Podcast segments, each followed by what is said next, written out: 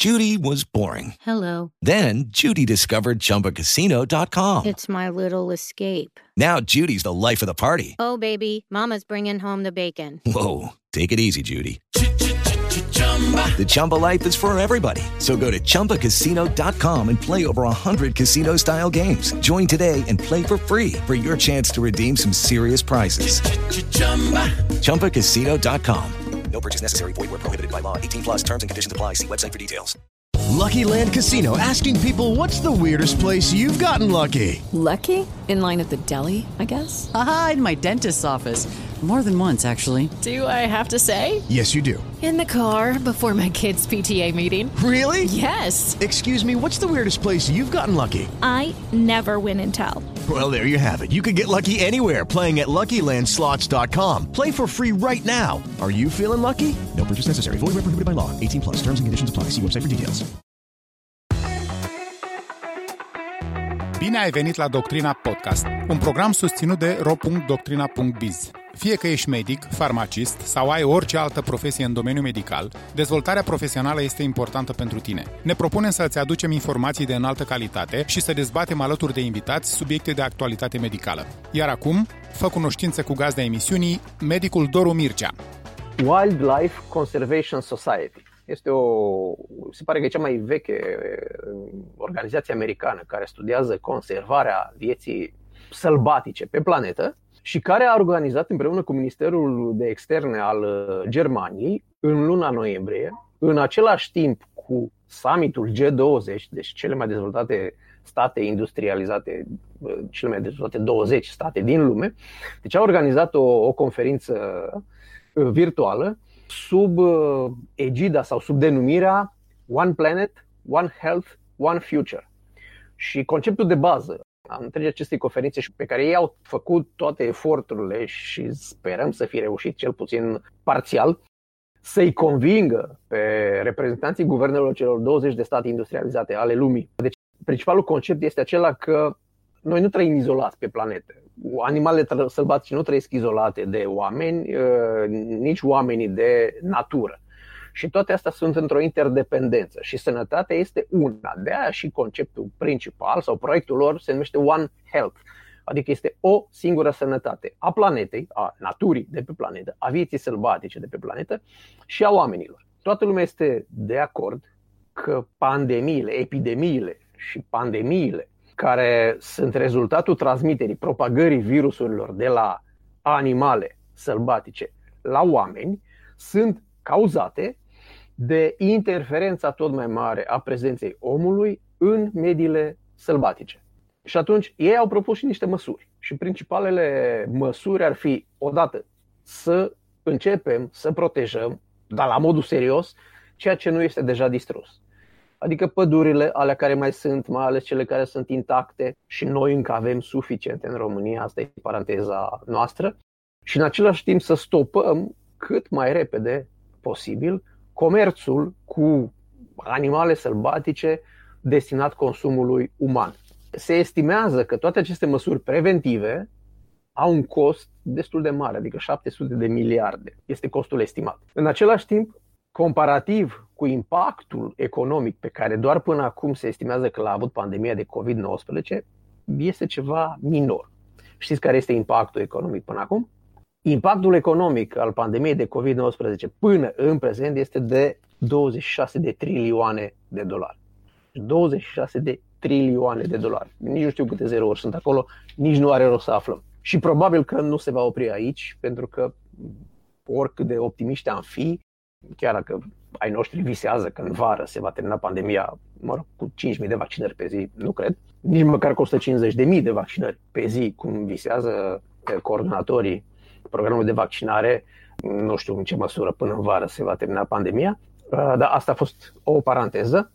Și atunci, în aceste condiții în care avem o populație sau avem densități populaționale din ce în ce mai mari și sunt anumite zone ale planetei unde uh, acestea sunt chiar uh, alarmante, combinate cu densități uh, de animale foarte mari și cu biodiversitate foarte mare. Nu știu în ce măsură România se încadrează aici. Adică chiar nu avem toate speciile de pe pământ prezente în pădurile noastre sau în, în zonele noastre sălbatice și combinate cu despăduririle accentuate, toți acești factori sunt elemente care îi fac pe experți să spună că, într-adevăr, următoarea pandemie, întrebarea nu este dacă va avea loc, ci când va avea loc.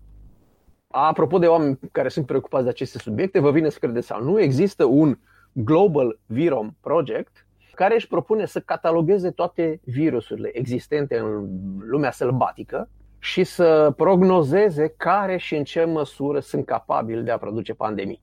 Din păcate, experții estimează că sunt peste un milion și jumătate de virusuri în natură, în, în viața sălbatică, în sălbăticie, să zic așa, și doar 4.000 sunt cunoscuți până acum.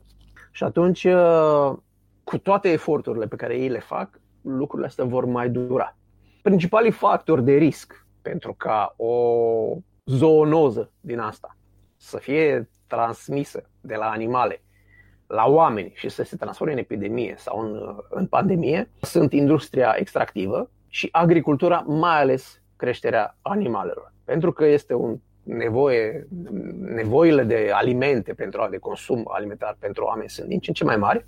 Consumul de carne, spun ei, că este în creștere și în consecință aceste două combinate fac ca nevoia de vite crescute pentru consumul de carne să crească și atunci nevoia de pășune crește și atunci oamenii defrișează păduri, le transformăm în pășuni pentru ca să aibă unde să crească animale, deși am citit anumite teorii care nu susțin aceste informații, mai trebuie studiată problema. Promit că o, o să revin la un moment dat pe acest subiect, apropo de creșterea vitelor și cât de dramatică este sau nu pentru, pentru mediu, să caut mai multe argumente și pro și contra.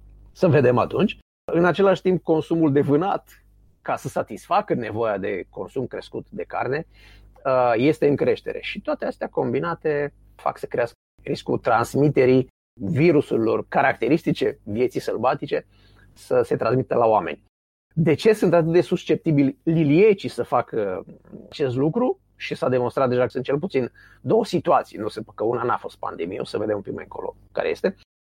Pentru că sunt animale cărora le sunt distruse relativ ușor uh, habitatele naturale și care sunt foarte mobile. Deci, în general, virusurile în lumea sălbatică circulă de la un individ la altul, dar puține specii sunt atât de mobile ca liliecii și, în același timp, puține specii sunt atât de adaptabile la prezența oamenilor, cum sunt liliecii. Și atunci, dacă li se distruge habitatul, liliecii în căutare de hrană ajung să interacționeze cu oamenii și fie direct, fie indirect printr-un animal domestic să transmită virusul uh, la om.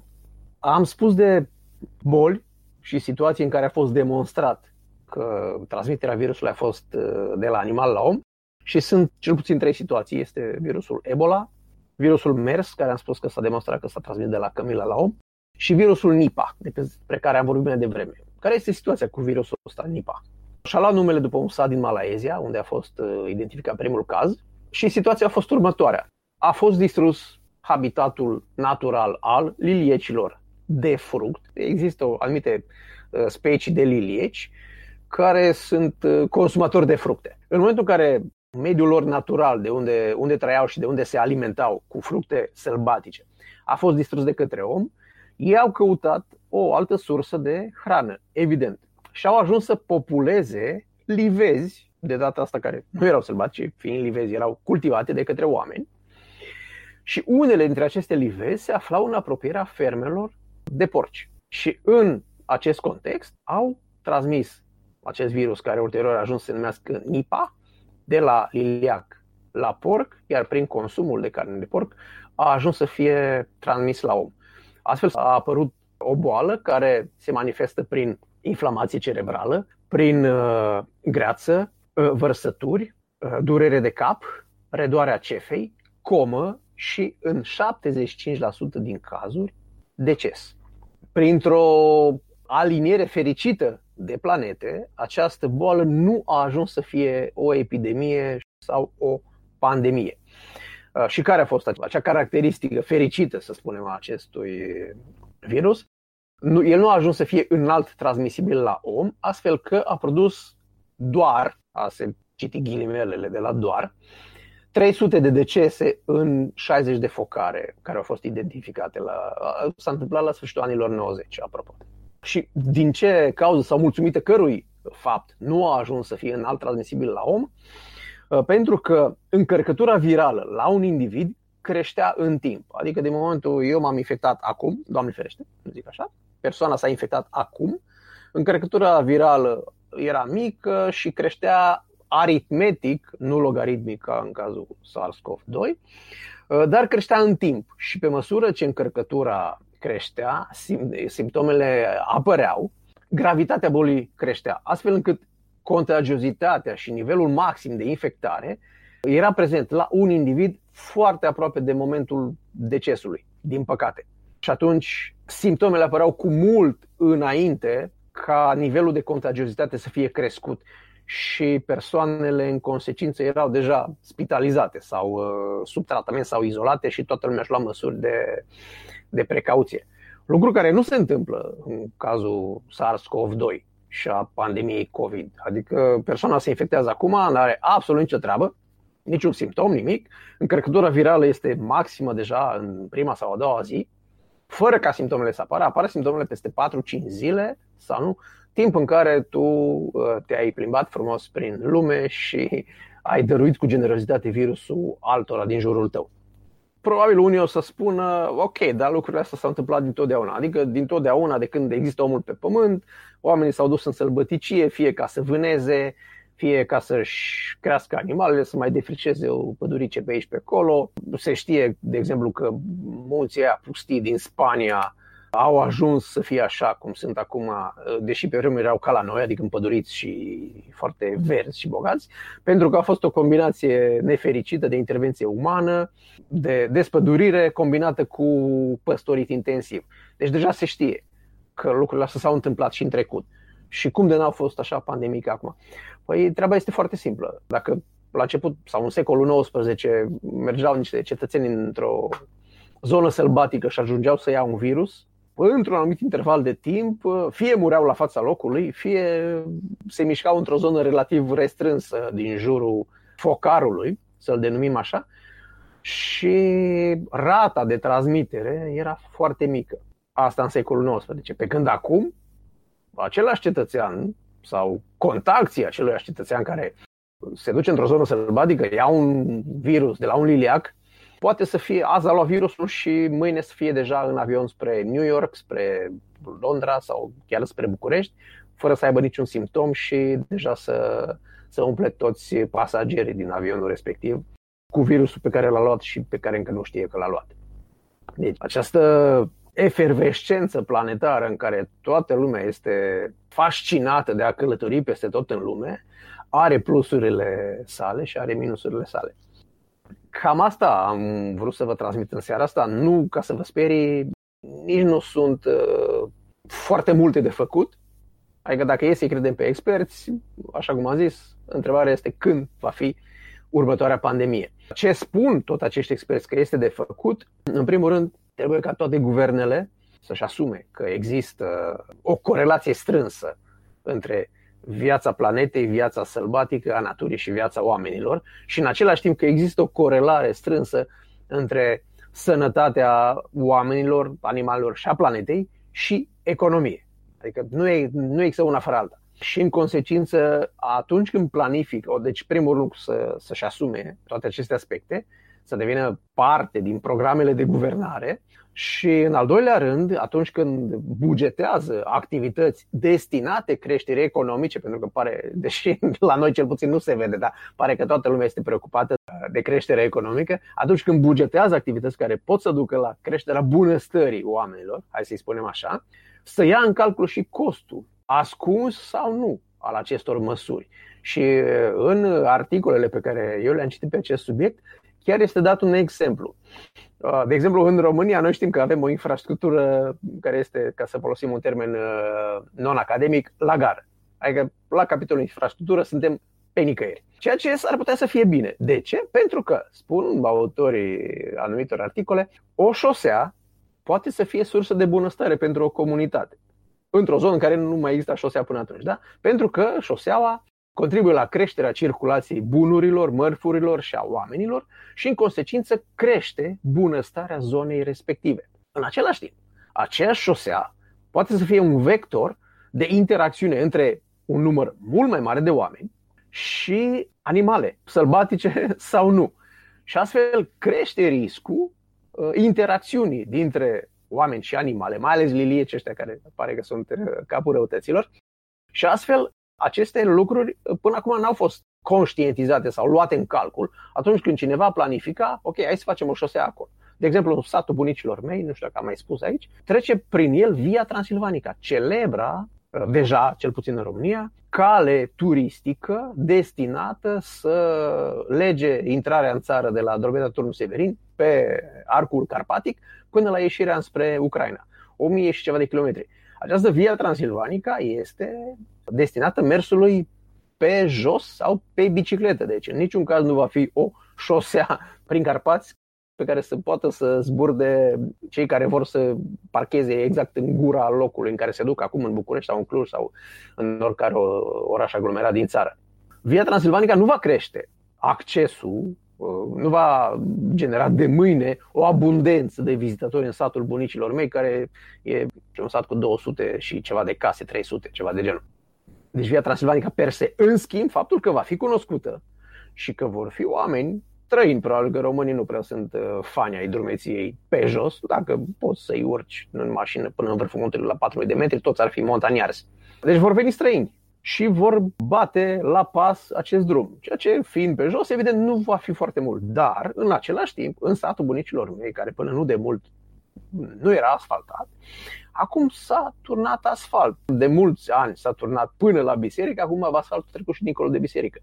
Și s-ar putea ca la un moment dat să apară un restaurant sau un han acolo în sat. El inițial să fie gândit pentru acei nemți, englezi și așa mai departe care vor veni pe Via Transilvanica și să-și potolească și ei foamea sau setea.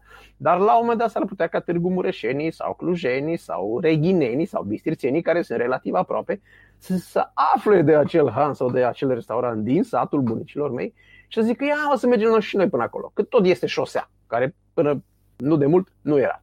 Deci acestea sunt riscuri pe care oamenii care sunt preocupați de pandemii și de factori de risc pentru pandemii și pentru epidemii ne încurajează să le luăm în calcul și nu noi, cât cei care fac planuri de dezvoltare rurală, să zicem așa, sau de creșterea bunăstării populației, lucruri care trebuie luate în considerare astfel încât zone care până ieri erau protejate, erau mai mult sau mai puțin virgine și în care animalele sălbatice își vedeau de viața lor, animalele domestice își vedeau de viața lor și oamenii își vedeau de viața lor, de mâine să nu devină uh, focare de propagare și ulterior de dezvoltarea unei epidemii sau a unei pandemii. În același timp, ce putem face noi, evident, ca orice cetățean, poate unii dintre noastre veți dori să deveniți activiști, în sensul de, nu știu, hai să-i urmărim pe cei care taie pădurile ilegal și să-i raportăm.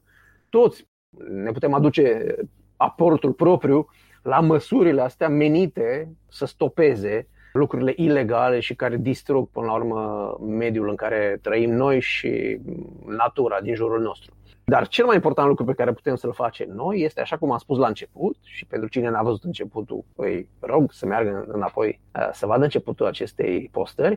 Deci, ceea ce putem face noi este să luăm această pandemie pe care tocmai o traversăm, să ne bucurăm, dacă putem spune așa, de faptul că este doar 1% sau sub 1% mortalitate și să o folosim ca pe un antrenament, astfel încât data viitoare, exact cum vaccinul, nu? Vaccinul vine și antrenează sistemul nostru imun, pentru că data viitoare când se întâlnește pe bune cu virusul, să-l nenorocească din prima. Haideți să facem și noi așa, să, ne, să, să considerăm această pandemie de COVID-19, care nu îi sperie pe foarte mulți, să o considerăm ca un vaccin pentru noi ca populație, ca umanitate, să zicem. Și să fie acel vaccin care ne imunizează, ne antrenează pentru ca data viitoare, când va fi pandemia de ciofia și care va avea poate aceeași contagiozitate ca și pandemia de COVID-19, dar, Doamne ferește, cu o mortalitate apropiată de mers, adică 35%.